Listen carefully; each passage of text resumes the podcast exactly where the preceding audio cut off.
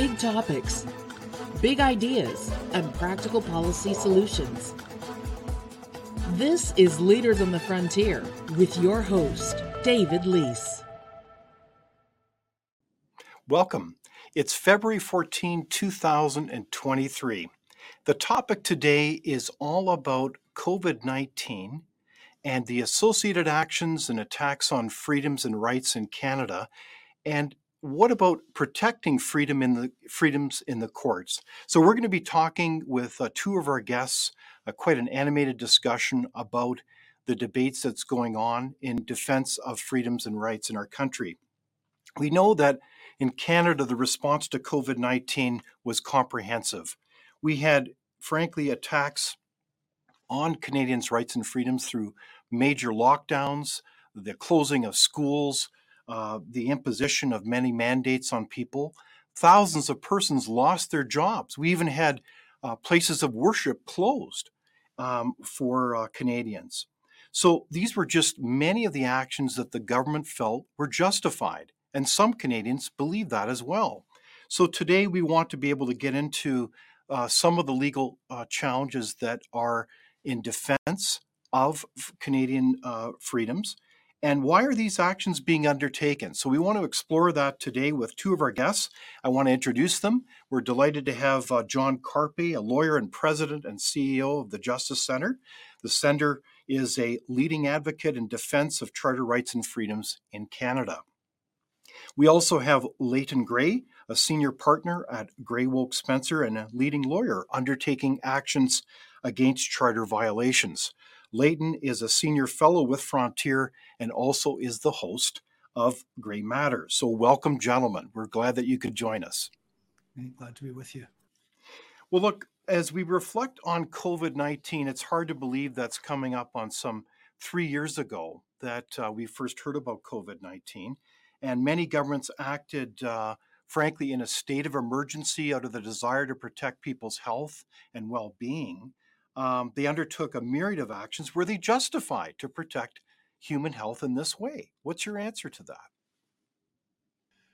Well, if you're starting with me, I would say no. Uh, it became very clear very early on that COVID 19 was not the Spanish flu of 1918, 1919.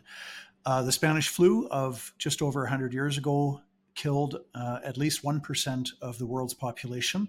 It actually killed 20 million people, at least, possibly 50. Some historians say 100 million people, at a time when the world's population was barely a quarter of what it is today. So the COVID numbers, uh, even by April, it was evident we're not dealing with the Spanish flu of 1918. And yet we've had politicians like Jason Kenney publicly compared COVID to the Spanish flu of 1918. Neil Ferguson of Imperial College in London uh, expressly compared COVID to Spanish flu of 1918. False predictions by Neil Ferguson that that over 500,000 people in the UK would die of COVID. Well, it's you know okay, so, nothing close to that. So you're saying that the the whole analogy that this is the uh, the end time that this is going to be like the Spanish flu was clearly overstated, and therefore the lockdowns were not justified, and that was hence a, a, violation of many rights and freedoms. Is that what you're saying, John? That would be the biggest reason. Now, there are other reasons. I mean, even if we even if we were dealing with the Spanish flu of 1918, you still have to ask a bunch of other questions like do lockdowns work? Are they effective? Is it actually true that there are no treatments or cures, et cetera, mm-hmm. et cetera? So there's all these other questions which I think the the government would be embarrassed to have to answer. Uh, but the, the, the, biggest one right out of the gates is that that COVID, uh, contrary to what the politicians said, COVID was not uh, the worst pandemic in a century, and so none of these measures were justified. Okay, so what about you, Leighton? What do you think? Well, um, I think I first of all I agree with John, and I, but I think it goes deeper than that, and I know that some people would uh, regard what I have to say about it as uh, uh, what tinfoil hat conspiracy theory. Uh, actually, I wear the term conspiracy theory uh, uh, proudly because I understand it started with the people who started to question what happened to JFK. But if you look closely at the wealth of evidence, and there is a wealth of evidence now about the origin of the COVID 19 pandemic, if we can call it that, that actually it was, uh, it was well planned, it was well conceived, and uh, it, it, was actually in pre production um, for decades. And uh, for mm-hmm. anybody who wants to learn more about this, um, they can refer to two very copiously documented books. One is called The Real Anthony Fauci, which is a by a, a collection of world renowned uh, experts, but it's under the name of Robert F. Kennedy Jr. And a second book is called uh, COVID 19 and the Global Predators We Are the Prey. This is by Peter and Ginger Breggin. Both of these books, uh, again, copiously documented. What they, the story that they tell is that uh, the concept of a vaccine was conceived prior to the pandemic, and the pandemic was was essentially the virus was created and released as an excuse for the vaccine. The real story is the vaccine, and uh, of course, is a much deeper story that's begun to unfold. And you, in the opening, you said, "Well, as we reflect on COVID nineteen, would that we could." Unfortunately, I think that history will show that we are still in the pandemic era. We're just at a different phase of it, a different stage of it. Some of us disagree about uh, what stage we're at um, I, I, don't think we're near the end. I'm not even sure if we're at the end of the beginning at this point. But the answer to your question is yes, this was an unprecedented violation of human rights, not just civil rights, as we thought in the beginning, but human rights, okay. even down to the violation of the integrity of the human body. Wow. So these are, I would, I would surmise that these would be kind of shocking revelations for for some listeners, where they would say, "Wow! Not only was it not on the scale of the the historic Spanish flu, but also, Leighton, you're suggesting that based on evidence that continues to come out um, out of so many different files, and we'll get to that uh, mm-hmm. a little bit later, is that there's a larger story to be told, in fact, in how this was planned, as you say. Mm-hmm. mm-hmm. That's quite uh, a revelation. Yeah, well, I think that um, if you pay attention to, uh, well, I just invite people to go visit the World Economic Forum uh, website and look at their policy page, and then flip over to the government of Canada. And if you can see a difference, then you're smarter than I am, because uh, you said had, compare the World Economic World Economic Policy page, right? What yes. what their policies are.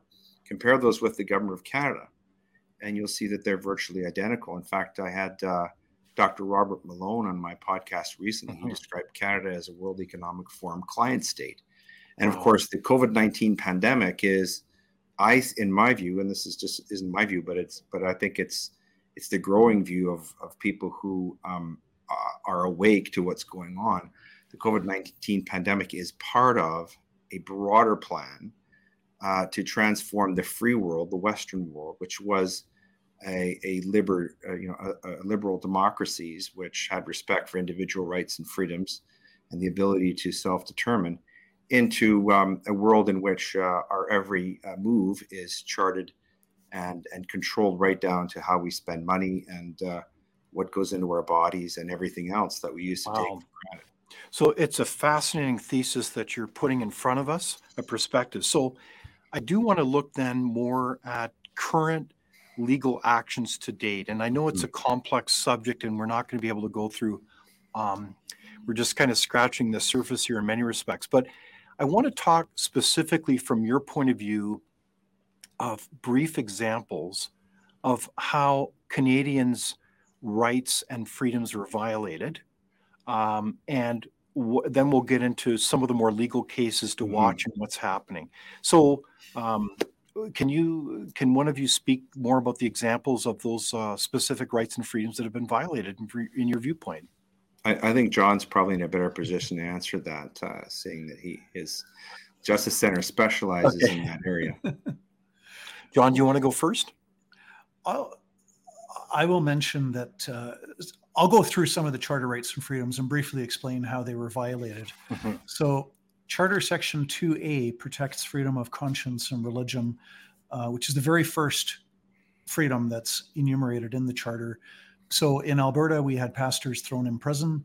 Uh, in British Columbia, we had houses of worship closed entirely, while bars and gyms, restaurants uh, stayed open. Uh, in Saskatchewan, Manitoba, throughout the country, uh, we've had, for example, uh, drive-in church services that have been disrupted, prohibited, banned.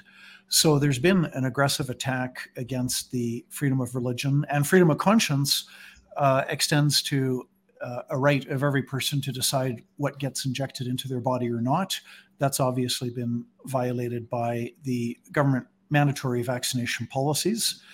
Um, we've got freedom of expression. Okay, can uh, I just pause there for a sec, John? Because as a layperson, I'm not a lawyer, but I do have some legal background. But it's kind of a common sense view here. You could go to Walmart, you could go to the liquor store, but you couldn't go to your house of worship. Is that where the where it kind of breaks down and says, "Wait a sec, why is that not a violation of your right to to frankly worship?" Well, this was the case in, in British Columbia for, I believe, about five months, where you could have six strangers meet up at a restaurant and six people sit at a table together, but you couldn't have uh, six people or any number of people.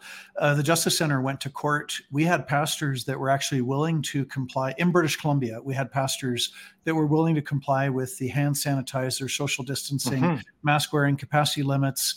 They said, we'll comply with all that stuff, but let us stay o- open.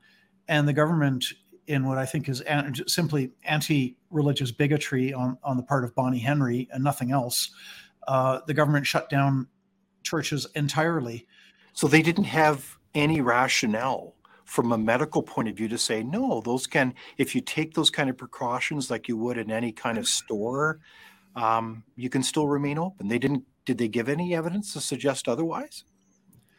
The British Columbia government has not adduced any credible evidence before any court that the houses of worship contributed uh, significantly to the spread of COVID and of course that doesn't even go into you know covid's not the spanish flu of 1918 so right. why why worry to begin with but even putting that on the back burner there's no mm-hmm. credible mm-hmm. evidence to the effect that the uh, the churches and other houses of worship were serious uh, spreaders of the virus there's just no evidence okay so what are other uh, rights and freedoms that you think have been are egregiously violated so in particular it's the medical doctors and nurses and healthcare workers who have had their free speech rights significantly violated in the last three years by the colleges of physicians and surgeons or the colleges of nurses or colleges of nurses and midwives.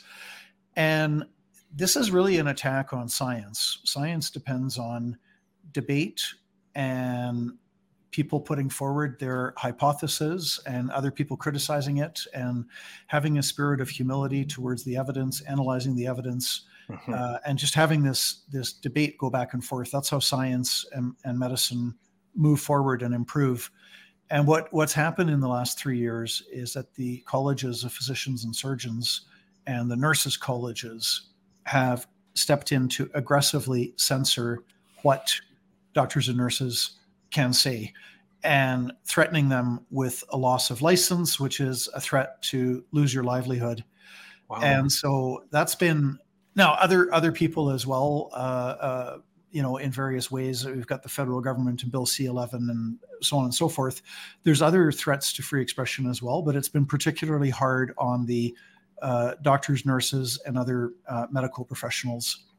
So, so let me get this straight, John. So, ironically, you had healthcare professions within these bodies trying to speak up, perhaps offering a different opinion than the party line of the government, being forbidden to do so. Otherwise, they could do what? Lose their license? Is that really what was happening?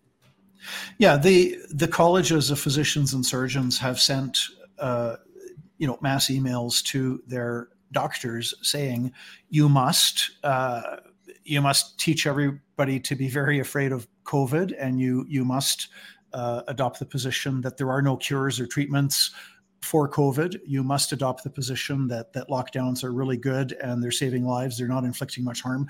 You must uh, tell all your patients that they wow. should get vaccinated. You must tell your patients that the vaccine is safe and effective, even if that's not your own view.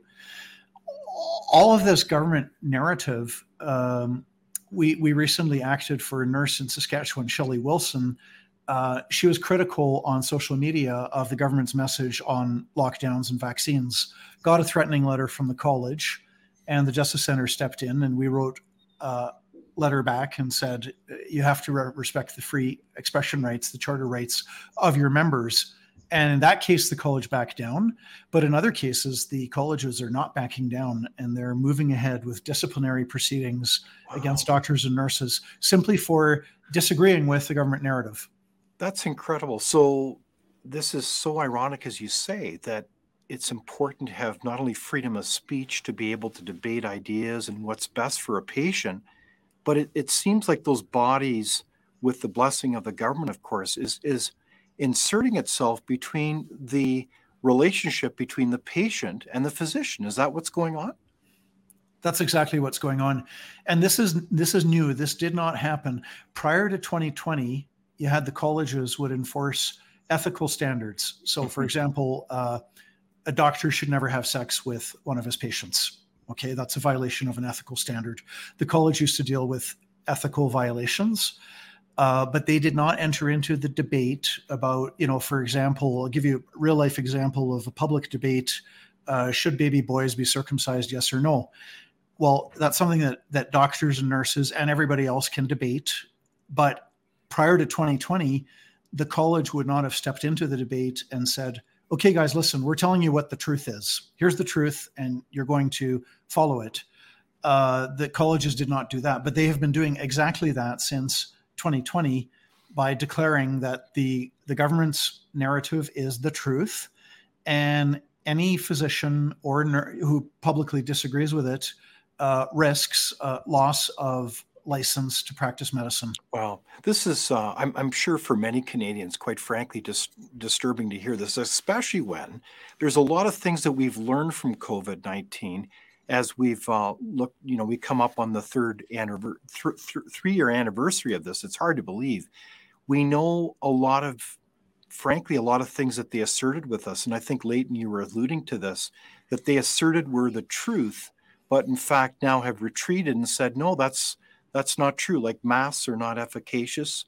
They are mm-hmm. to a small degree, but you know, not mm-hmm. really. Mm-hmm. You have all kinds of assertions, like the vaccine does not prevent the uh, transmission of the virus. It goes on and on and on. Mm-hmm. So, does are you seeing any of these parties back away from their violations and say, you know what, we're sorry, we infringed on your rights wrongly in light of what we know mm-hmm. now? Well, it would be wonderful, wonderful if that were true, but unfortunately, uh, we're not seeing very much of that. Um, hmm. I think people would be shocked to know, for example, in Alberta, that uh, our courts were shut down. Uh, actually, even during a time when the government of Alberta had re- had removed restrictions on things like masking, uh, our courthouses were the most locked down places uh, in the entire province. In fact, a very senior lawyer named Peter Royal, uh, who refused to wear a mask in a courtroom at a time when the mask uh, mandate had been removed in Alberta. Um, he he refused to wear a mask uh, in the courtroom, and he was told by a judge who was wearing a mask uh, that he was in contempt. He was cited in contempt. Oh my! And uh, and he was uh, he had to apologize and purge his contempt before the court because he was simply obeying the law of the land. And so, um, unfortunately, we're we're not seeing yet institutionally that courts and human rights tribunals and labor tribunals, for example, are adapting themselves to the things that we know about about the science. A recent example, uh, John will be aware of this uh, one, I think, is a gentleman named Wall, who's an Alberta chiropractor. Uh, he was censured and uh, disciplined by uh, his college because he refused to wear a mask. He was convinced that there was no efficacy about the masks, okay. which many people knew early on. He refused to use them in his clinic, and this was with the consent of his patients.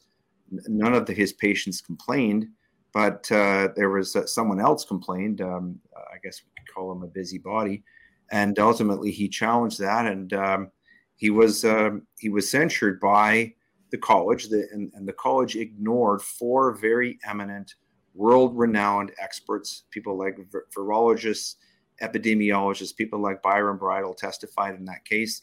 The, the college uh, called as their expert uh, someone who's basically a GP who had no expertise in virology, epidemiology, or anything of that nature. And the tribunal actually preferred the evidence of the GP to these renowned experts. And Mr. Wall was censured. And so, uh, what we're seeing actually is that courts and tribunals, decision makers, are very, very slow to adapt themselves what everybody else seems to know. Wow. And uh, I so it almost think, seems like they're uh, not doing their job to look into the the current Mm-hmm. evidence, the facts of the matter. Well, I would say uh, th- that uh, a big part of it, and uh, and some would disagree with this. Um, if you just look at the the approach of our federal government right now, the approach of the federal government is they're still trying to get everybody injected with these vaccinations, and I mean we could dive into that topic uh, in terms of safety and eff- efficacy. Uh, but as far as our, our federal government is concerned, we're still in a pandemic, and I think there's a chill going through all of our all of our institutions in this country about COVID nineteen, and I think that's why, um, with a few exceptions, um, most of the of the tribunals that we've appeared in front of, and and the and I follow these cases closely as John does, um, and we're just not seeing uh, courts adapt themselves to the reality of what's going on. I'll give you one example. Um, uh, and John knows about this too. There's a, a Douglas Allen report uh, from the Fraser Institute, which came out recently, and this is a report that we actually uh, filed as expert evidence in many of our cases. Basically, describes um, you know COVID nineteen lockdown policies as as the greatest public policy policy error ever in Canadian history. Uh, and so this is well known. There's a Johns Hopkins study that says the same thing. Uh, there were pastors, uh, Timothy Stephens, who's a gentleman who I had the pleasure of representing uh, as a uh, on behalf of the Justice Center, uh, was actually arrested and jailed for having an outdoor um, church service. He had already already been chased out of his church uh, because of the restrictions that John talked about. But what what happened was the government of Alberta used used a drone to catch him, as it were, outside having an outdoor church service. And of course, we know uh, because uh, the government's own experts testified about this in Manitoba that there's actually no study anywhere to support the idea that there's a, there's a risk of getting COVID outside. Uh, but but even so, uh, that meant that meant nothing to the court in Manitoba. It meant nothing to the court, uh, other courts. So really, you know, we're sort of there's a willful blindness that seems to be mm-hmm. going on uh, throughout the system. And it's very, honestly, as a lawyer, somebody who works in the system, it's very, very troubling and it needs wow. to change. Yeah, it almost seems like a zeal to prosecute people, um, not even, you know, disregarding the evidence of what's really uh, going to be the implications. It's really quite disturbing. I did want to cite a case related to um, our friend, the Honorable Brian Peckford, mm-hmm. among other parties um, involved in, in the whole right to travel. Uh, can you tell us more about that one, John? So, Brian Peckford is the uh, former Newfoundland Premier. He is the last living signatory to the charter documents. And so, in 2022, which was the 40th anniversary of the uh, Canadian Charter of Rights and Freedoms, April 17th, uh, being signed, mm, becoming part of our Constitution. And so, in the 40th anniversary of the Charter, we've got an original signatory to the Charter suing the federal government over violating the charter, you'd think the uh, government-funded media would, uh, you know, take note of that, but uh, receive very little play in the uh, government-funded media. Um, but but Brian Peckford and, and other Canadians sued over the travel restrictions uh, the, in October of 2022 after the government's lawyers and the lawyers for the applicants had spent huge amounts of time and effort and energy and money and we had expert reports and we had cross examinations of, of experts on both sides. After all of that work went into the case um, and after the federal government officials admitted under oath that there's no medical or scientific basis for barring unvaccinated canadians from getting onto airplanes and then the uh, the court dismissed the um, uh, uh, brian peckford's action as moot. We're appealing that so what does what does moot mean in this context? It means it's no longer relevant. Okay.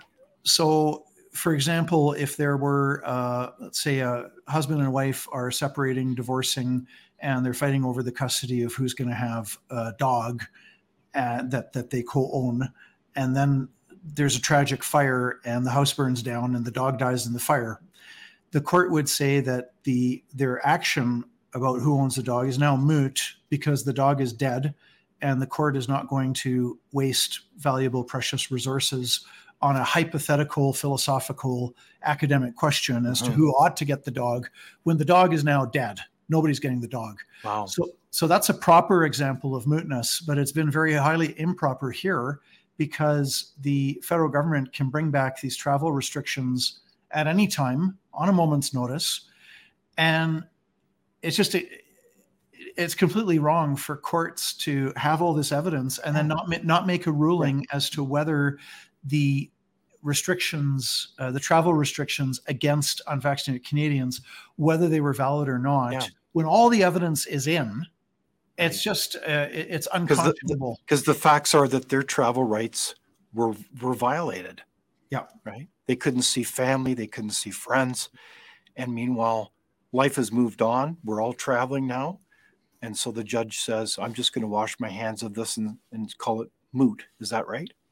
That's it in a nutshell. Yeah. Wow. That's that's shocking. So, in that particular case, is there hope then? Uh, where where is that going to some kind of appeal, or where where is it going?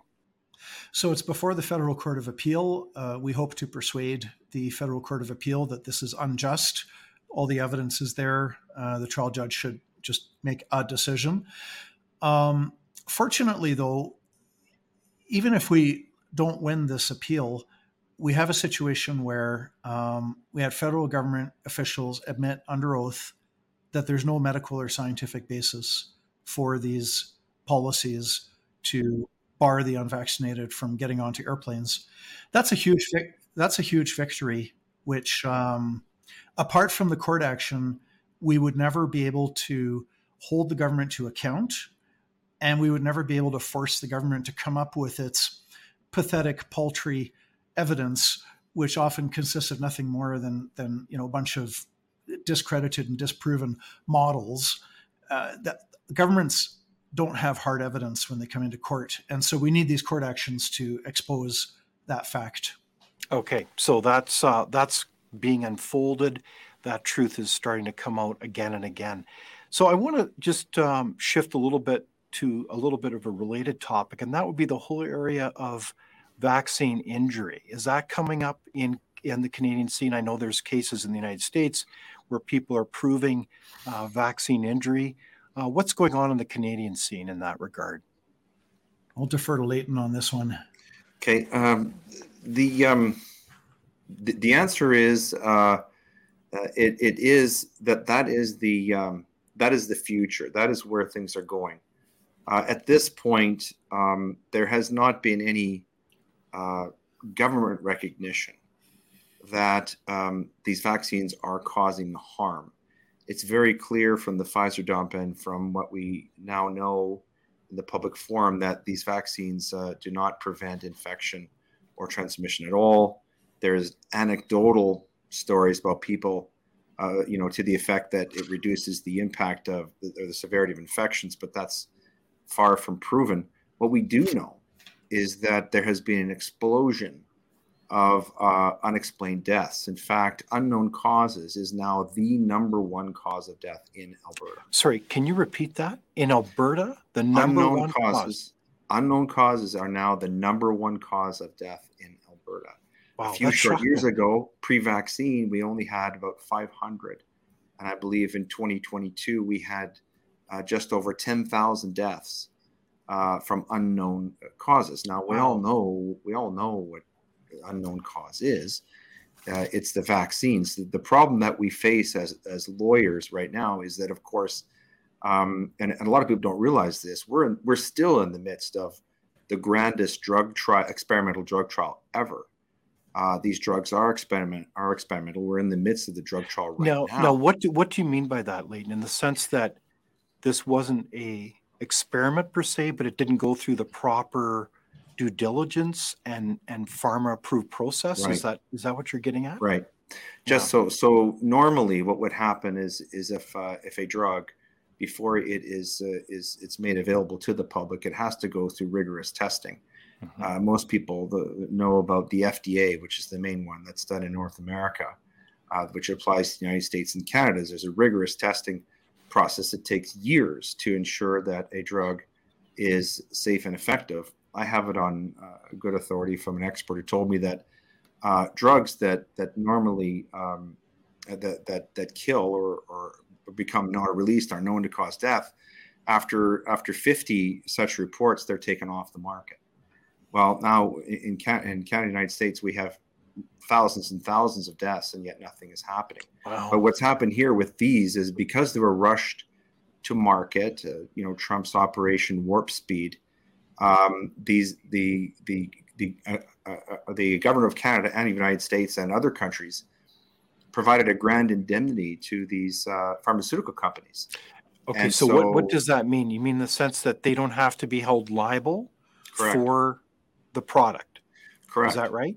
Yes, correct. So as it stands right now, these pharmaceutical companies cannot be sued for causing these harms, causing death or anything of that nature. And, and that's very unusual. I've, I've never frankly heard of that before. Have you?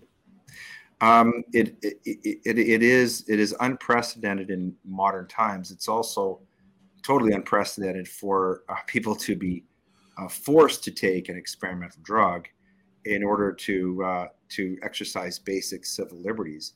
Uh, of course, uh, you know, in Alberta, we know, uh, for example, that people couldn't even get into arenas to see their, you know, see their children play play hockey. We had, uh, you know, vaccine uh, identification cards that people had to provide proof of vaccination just to enter restaurants and the like. Let alone so that, that's unprecedented too. Or late, I was going to say, let alone, um, sadly, be in situations where they could not see.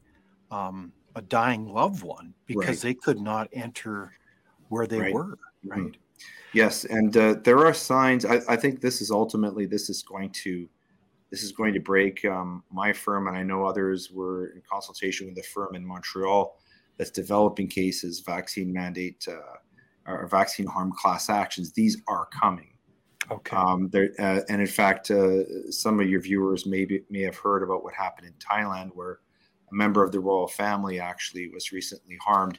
And uh, Thailand is now the first country in the world that apparently is going to pierce this veil and open it up so that uh, these pharmaceutical companies can be can be sued. I think there, I, I think my personal opinion, and this is supported by what's in the books I mentioned, is that uh, big pharma has calculated this that they they know that ultimately they're going to be left holding the bag, and they've just they've just calculated the net cost of causing all this harm. Okay, so I want to just clarify that. So you mean calculated, Leighton, in the sense that pharma realizes that of all their millions of vaccinations, some are going to sadly go awry, and they'll just have mm-hmm. to work that into the overall cost of the drug. Is that what you're alluding to?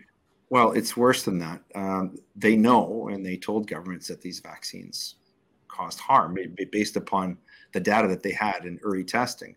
They know these vaccines cause harm and, and, and death, and they simply uh, went ahead anyway. Of course, given the uh, the license to do it with impunity, being insulated from harm, it was basically open season on the human body. Wow! And uh, and they've made enormous, pro- unprecedented profits.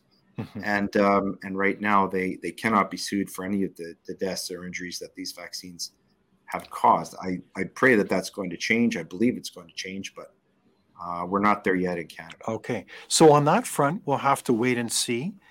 I also did want to turn to the whole area of vaccine mandates. And we know that um, there are persons who said, although I have to take a vac, the quote vaccine to either travel um, and and go see a, um, a dying relative, I also have to take a vaccine to work. And so on that mm. front, there are thousands of Canadians and we probably know of some friends uh, closely or, or, or not so closely who actually lost their job, sadly, because of those vaccine mandates. What about the status on that? Are there any challenges to defend those um, those issues? I'll comment briefly on the charter angle to it, and perhaps Leighton has examples of specific cases. But the uh, Charter Section 7 uh, spells out the right to life, liberty, and security of the person.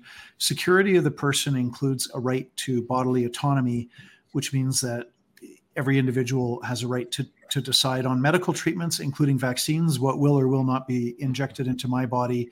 Um, kind of the old same, the old cliche, my body, my choice. which it seems in 2021 nobody was chanting that anymore.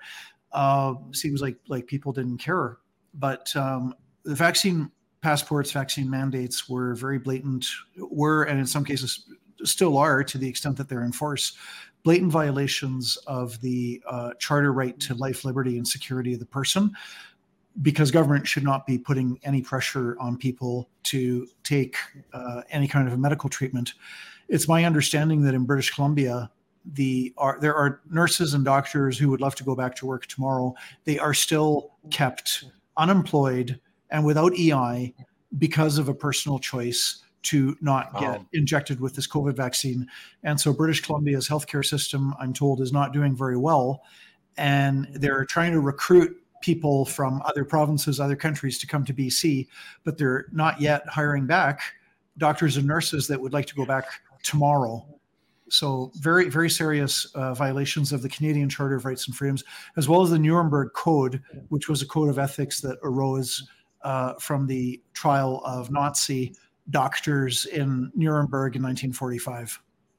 Okay, so let's just clarify this. So the Nuremberg laws relate to those laws that said you can't just put something into somebody's body without their permission. They they have a kind of a freedom of conscience, if you will, to make that ultimate choice. And we violated that, didn't we? Yeah, the Nuremberg Code, uh, the first principle is consent that is fully informed and fully voluntary. Mm-hmm. And of course, informed and voluntary are, are two sides of the same coin because if you're not properly informed, then it's not truly a voluntary decision. But there can be no force, no fraud, no duress, no pressure, nothing. And wow. These are uh, moral principles that are embedded in the uh, the court judgments of the Nuremberg co- courts uh, that were released after the Second World War, and they've been completely disregarded in Canada in the last two years. Wow, it, it, it's, it's truly shocking, and and it seems like so much of the narrative around the management of COVID nineteen was focused on a fear narrative, um, rather than building up a confidence or a goodwill in public health. It seemed like often the narrative was fear and, uh, frankly, retribution. If you didn't fall into line, if you didn't take the vaccine, um, now, personally, I took the vaccine, but it was after debate around saying, well, you know, is it safe? Isn't it? But you know, what what should I do? But I we went ahead and took it. But I I understand for for many people they fundamentally did not want to do it. Wow. So I do want to look at a bit of a bigger picture, and that relates to the state of law in our country. Are there observations we can make regarding the rule of law? We know that these have been in many respects the cornerstone to our Western civilization, the whole notion that our rights and freedoms don't come from the state. They're God given or natural rights, if you will, and that the king, the queen, whoever that is, is not above the law. And uh, it goes back to, what was it, June 15, 1215, with uh, King John, a terrible ruler who finally had to sign what was called the Magna Carta at, at Runnymede in England, who said that the, um, the rule of law is in place among many other things. So where are we going in this country when we don't like is is the rule of law in jeopardy here in your point of view? Um, Theresa Tam, and this is the connection between you know what I was saying earlier, the connection between COVID and where we're going. Theresa Tam is the chief medical officer for Canada, and uh, she's the, really the author of uh, you know, or at least the instrument of uh, the author of a lot of this pain and suffering that's been inflicted on Canadians over, COVID 19. Recently, um, she published a 105 page manifesto ostensibly on climate change. Remember, this is a, a medical doctor called Mobilizing Public Health Action on Climate Change in Canada. And here she talks about uh, how climate change poses catastrophic risks for present and future generations and the livability of the planet. And then she goes on to say that the, the government must take assertive and effective action across jur- jurisdictions and sectors in order to deal with uh, things influenced by structural systems of oppression. Remember, this is a medical doctor. Structural systems of oppression, such as colonization, racism, ableism, and heteronormity. We need environmental health justice research and action for LGBTQ plus people and queering environmental justice, unequal environmental health burden, on the LGBTQ plus community. So what I'm saying here is where we're going is we're living in a country that has a federal government which regards itself as a national government that has no regard for federalism, has no regard for the separation of powers. We saw this recently where the federal government, Justice Trudeau, uh, Justin Trudeau, basically issued an ultimatum to the premiers of this of this uh, of the provinces of this country, saying uh, basically saying here's the money we're going to give for healthcare. This is money that has been extracted from the provinces, especially Alberta, hmm. uh, in exchange for he said the quid pro quo is he wants the health information, personal health information of every Canadian from every province. And uh, so where we're going is we are presently governed by a federal government that regards itself as a national government, has no regard for the rule of law, no regard for the Constitution, no regard for the principles of federalism that have governed our country for a very, very long time. And uh, that's the rea- that's the state of affairs wow. in this country.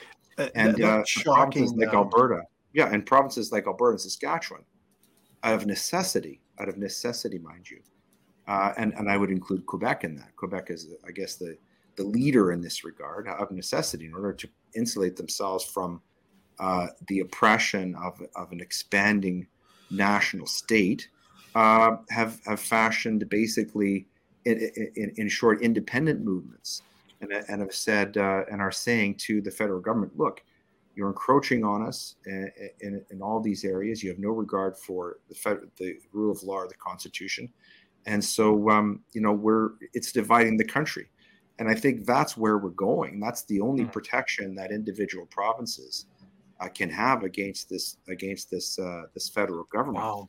So so are you saying, Leighton, that I mean it was quite powerful when you were reading from Dr. Theresa Tam's document. Mm. It sounds like there's a real. Are, are you suggesting that the law is changing in the sense that the the state itself, the federal government, is imposing a very collectivist approach to the law mm-hmm. in the country. It doesn't respect individual rights and freedoms like the Charter of Rights and Freedoms. I think that's exactly true. Um, and uh, you, you, know, when you talk about the charter, um, you know, you can just see the, the, the disregard, for example, for uh, uh the individual rights and freedoms in the way that Section One of the charter, which is a uh, you know, it, it, which is supposed to be a very, very narrow exception. Brian Peckford talks brilliantly about this. It's supposed to be a, mer- a very narrow, narrow exception within which government can justify mm-hmm. infringement of individual rights and freedoms. Section one has been expanded so to such a degree that it almost obviates, vitiates, uh, wipes out uh, the individual rights and freedoms. And in fact, uh, our former Chief Justice Beverley McLachlin, who serves on a court in China now and is well paid to do so. Um, she wrote an op ed not long after the Freedom Convoy was put down in Ottawa saying that essentially it's Section 1 is now the only effective charter right, which is another way of saying that uh, you know the state can do whatever it wants. Wow. That, that's uh, frankly gobsmacking. Um, and it is ironic that the former Chief Justice Beverley McLachlin is serving in a court of China, no less. And I mm-hmm. believe it, it's Hong Kong, as I recall. Yeah, it's bizarre. Right. Which is now wow. part of China. It's been essentially yeah. So we're using a, a judge that headed a Canadian court to somehow build up the perceived credibility of a Chinese court, no less. A mm-hmm. regime mm-hmm. that that exercises uh, real genocide on on people. Right. It's, it's and really you know, our current chief judge also had some very pointed comments that he made well, publicly about. Uh, I, I, did want to talk briefly about the role of judges, and I did want to cite a little bit about um, the uh, uh, Canada's top judges' comments on the Truckers' Freedom Convoy. And um, as I recall, a group of 13 lawyers wrote a letter of complaint to the Canadian Judicial Council about comments by the Supreme Court of Canada Chief Justice Richard Wagner. And uh, the complaint uh, quotes um, the Chief Justice, and it said, um, quote, the beginning of anarchy, to take other citizens hostage, to take the law into their own hands, not to respect the mechanism. I find that very worrying. So that's the essence of the comment. But the point is this those kinds of signals, what do they tell you about the approach that these judges are looking at um, undertaking when it comes to their, their, um, uh, you know, their their assessment of the Freedom Convoy, as example? Do they have any have any possibility of having a fair trial in court when they have a, a chief justice making remarks like that? Well, I think your question kind of answers it. I mean, no, when the uh, there, there is litigation on the go currently. In fact, the the Justice Center in February of 2022, so right after the crushing of the peaceful protest with tear gas and uh, uh, truncheons beating people with sticks, uh, police on horses, old lady trampled and injured. After all of this happened, we filed a court action seeking a declaration that the prime minister acted illegally when uh, declaring a national emergency. Now, this is in the federal court trial division. It is likely to get appealed to the federal court of appeal by whichever side loses. Uh, and then from there, it might possibly go up to the Supreme Court of Canada. And so now we've got one judge on the Supreme Court of Canada who's publicly uh, made derogatory comments about the peaceful protest in Ottawa that took place in February of 2022, which is profoundly disconcerting because there will be cases, or there may be cases, we don't know yet what mm-hmm. is going to, what the Supreme Court's going to hear or not, right? And they, 90% of the requests made to the Supreme Court are declined uh, by the Supreme Court, so they don't hear every case.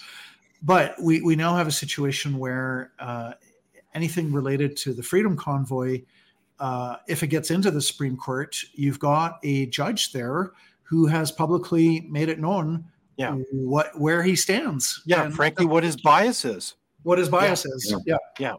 No, and it's what's worse, disconcerting. What's worse than that, David? I'll just add, just add on to what John said. I had a, a, a woman on uh, on my podcast named Karen Selick. I think John knows this lady. She's a uh, a wonderful journalist, a former lawyer in Ontario, and she was the one who sort of spearheaded a complaint to the Canadian Judicial Council about Mr. Chief Justice Wagner's comments. And she discovered to her horror in the response, and getting back to the concept of the rule of law, guess who heads up the Canadian Judicial Council? Ta-da. Chief Justice Wagner. the Chief Justice. Around and around we go. Yeah. So, you know, that's, you know, we're talking about rule of law. You know, uh, Brian Peckford talks a lot about you know, uh, in the charter, there is this preamble to the charter that says you know, all laws are subject to the supremacy of God and the rule of law. Well, um, is that true? I mean, is that true when no one in the state, would be the prime minister, a premier, or a chief judge, uh, is answerable uh, and mm-hmm. can be held to account? I mean, that you pointed out the Magna Carta. That was the whole point of the Magna Carta was to make the the abuses of the king, the the caprice of the king, subject to the wisdom and the discretion of Parliament, which represented the people, and that's that's our that's our basic concept of representative democracy. And in a broader sense, that's really what's eroding in our country. I think, is I grew up in a country, and and so did you and John, when it, we saw the representative democracy work effectively. That's the whole substance of our system. And that is being destroyed because so much political power, executive power, is being concentrated in the prime minister's office. This began with the first Trudeau and now the second Trudeau, and it's it's reached a point where there's a real serious question about whether or not Canada is a functioning democracy. And uh, there was a bit of a hubbub recently when Tucker Carlson in the United States actually made a joke in his program about, you know, he wondered out loud why the Americans didn't send in, you know, the troops to free Canada from yeah. Trudeau well, you know, we can laugh, but you know, we we, we wonder because um, uh, you know we have a prime minister who's been uh, five times convicted of ethical mm-hmm. violations and won't resign. Exactly. So you know, yeah. So you're you're both of you are really challenging us to think incisively about what's happening not only with the how COVID 19 was managed, what information we have now, but how the government responded in a way that really undermined undermined fundamental rights and freedoms that Canadians take for granted. And we've got to wake up mm. and say, wow, can this continue? Um, so I think you give some very powerful examples. And I, I think one of the the powerful examples that quite frankly was very upsetting uh, that I heard about between Christmas and New Year's was the example of a gentleman by the name of John Carpay. And mm-hmm. John uh, your situation was really quite disturbing, where uh, you were uh, charged uh, because you you in a case in Manitoba you undertook some surveillance of of uh, officials in an attempt to confirm or deny that people were even following their own rules, like around masks and and, and things like that in terms of COVID nineteen, ironically, and um, that came found out, and and so you were charged, and um, so this is quite some time ago. It's well over a year ago, if memory serves me correctly. And what happened was uh, you were um, uh, asked to uh, uh, basically surrender yourself to the law uh, between Christmas and New Year's. And and can you explain basically the essence of what happened? I don't want to put you in an awkward position as you talk about that case, but I found that really quite disconcerting. It seemed like the Winnipeg police force was really frankly going after you in a very, dare I say, vindictive and totally untoward way. Um, when we have so many people uh, ripping down statues of Sir John A. Macdonald versus and Elizabeth II with impunity, and then they go after you, it, it seemed really quite untoward.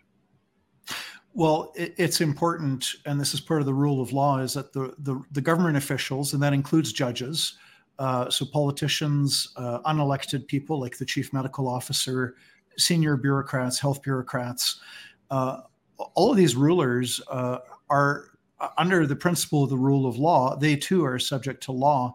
So way back in, I think it was June of 2021. Um, they had a private investigator do surveillance on the Manitoba premier, chief medical officer, and one judge with the sole purpose of seeing if these people were complying with COVID rules, yes or no.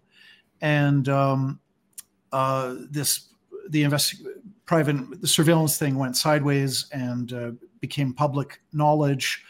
And so um, I explained to the judge that I had ordered this surveillance. Uh, that was explained in court. It was all public. The media were present. Um, but then all of a sudden, 17 months later, out of the blue, I get these criminal charges, uh, which my lawyer has asked me not to comment on them. But I will say that Jordan Peterson has said that this is a political prosecution against me. It's political, uh, not my words, but just quoting Jordan Peterson. Okay, so I mean, we'll keep an eye, close eye on that situation, John. We certainly wish you all the very best. It must be very difficult, quite frankly, for you as you uh, experience that kind of situation. Um, so I know this today wasn't specifically about the state of the media and information, but I can't help but bring it up because it kind of sets the broader context for legal challenge. Because, you know, like all of us, we're human beings, so are judges, so are politicians, and everybody. And so there's a kind of a, um, a discussion in the larger context that sets the tone for how we pursue these matters.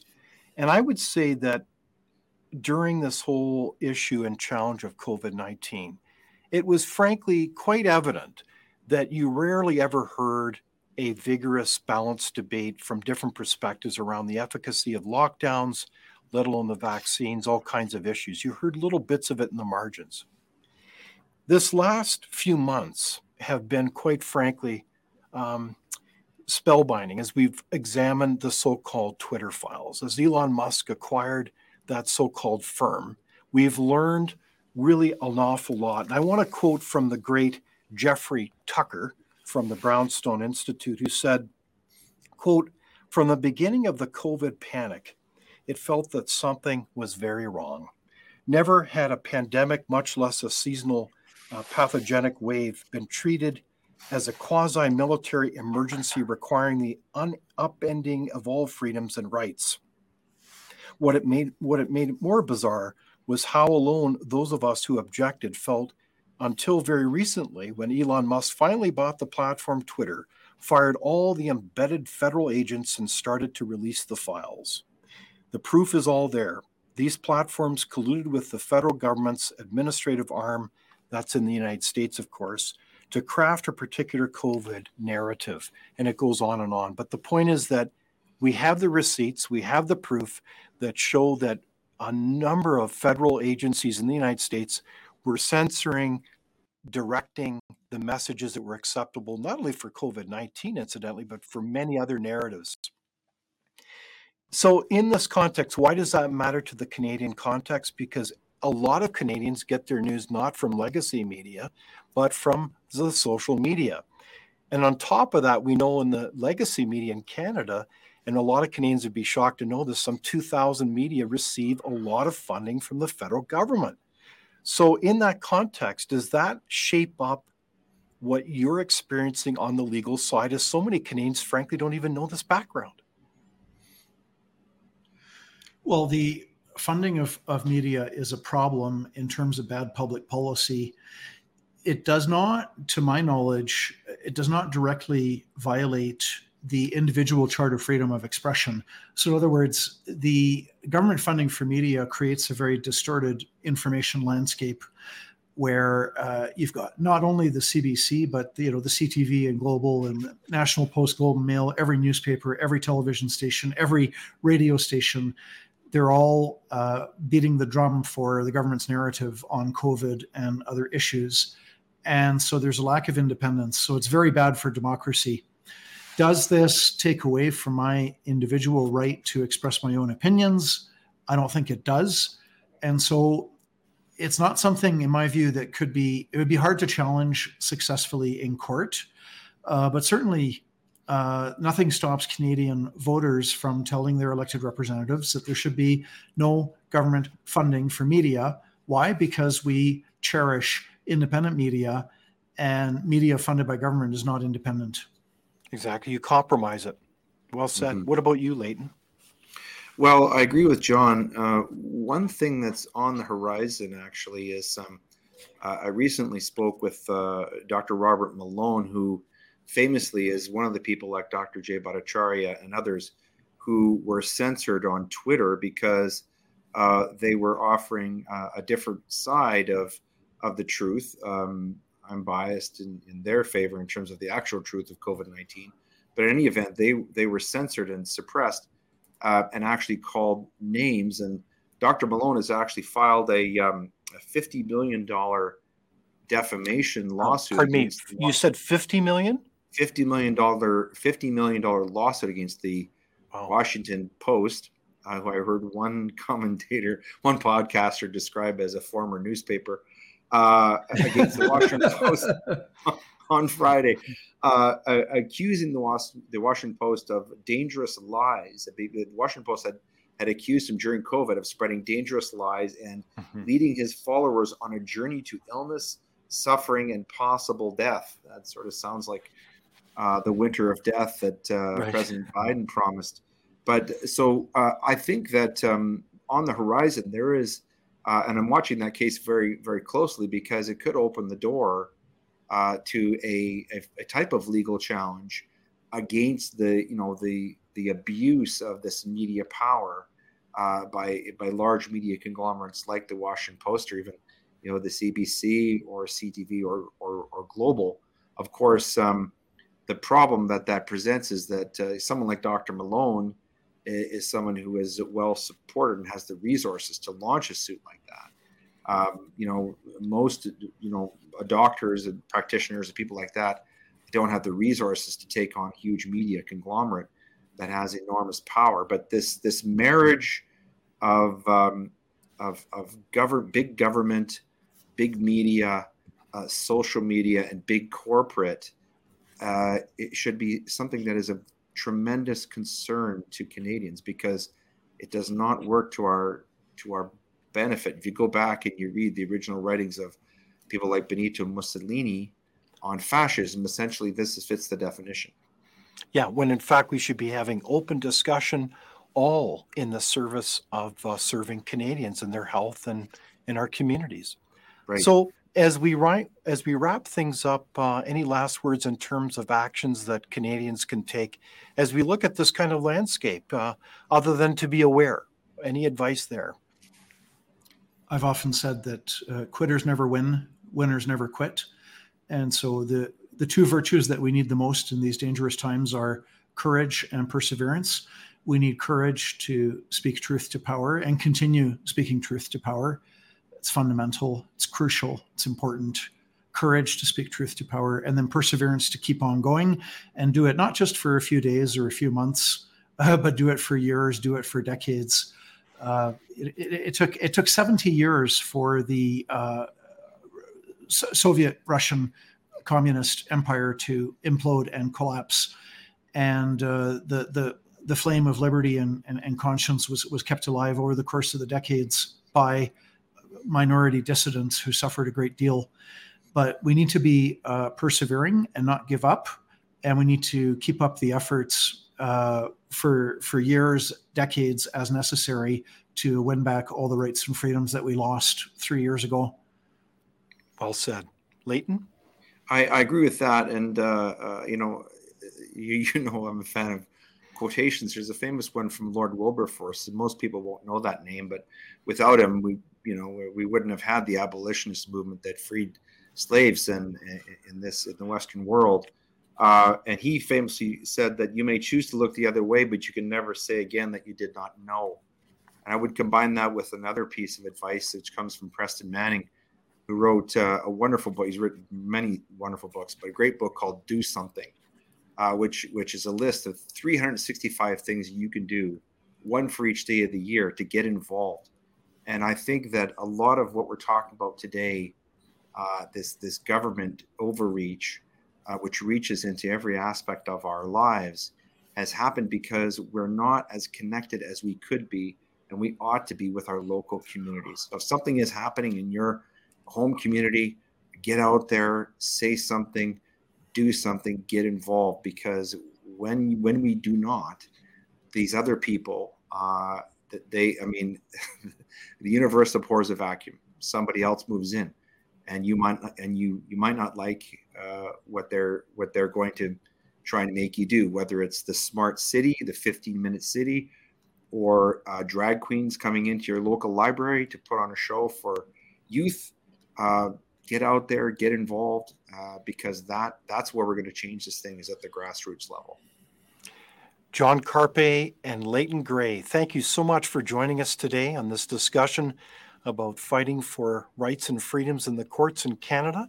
We're very great, uh, great grateful for your courage and we're very grateful for your time. So, so, so thank you for joining us today.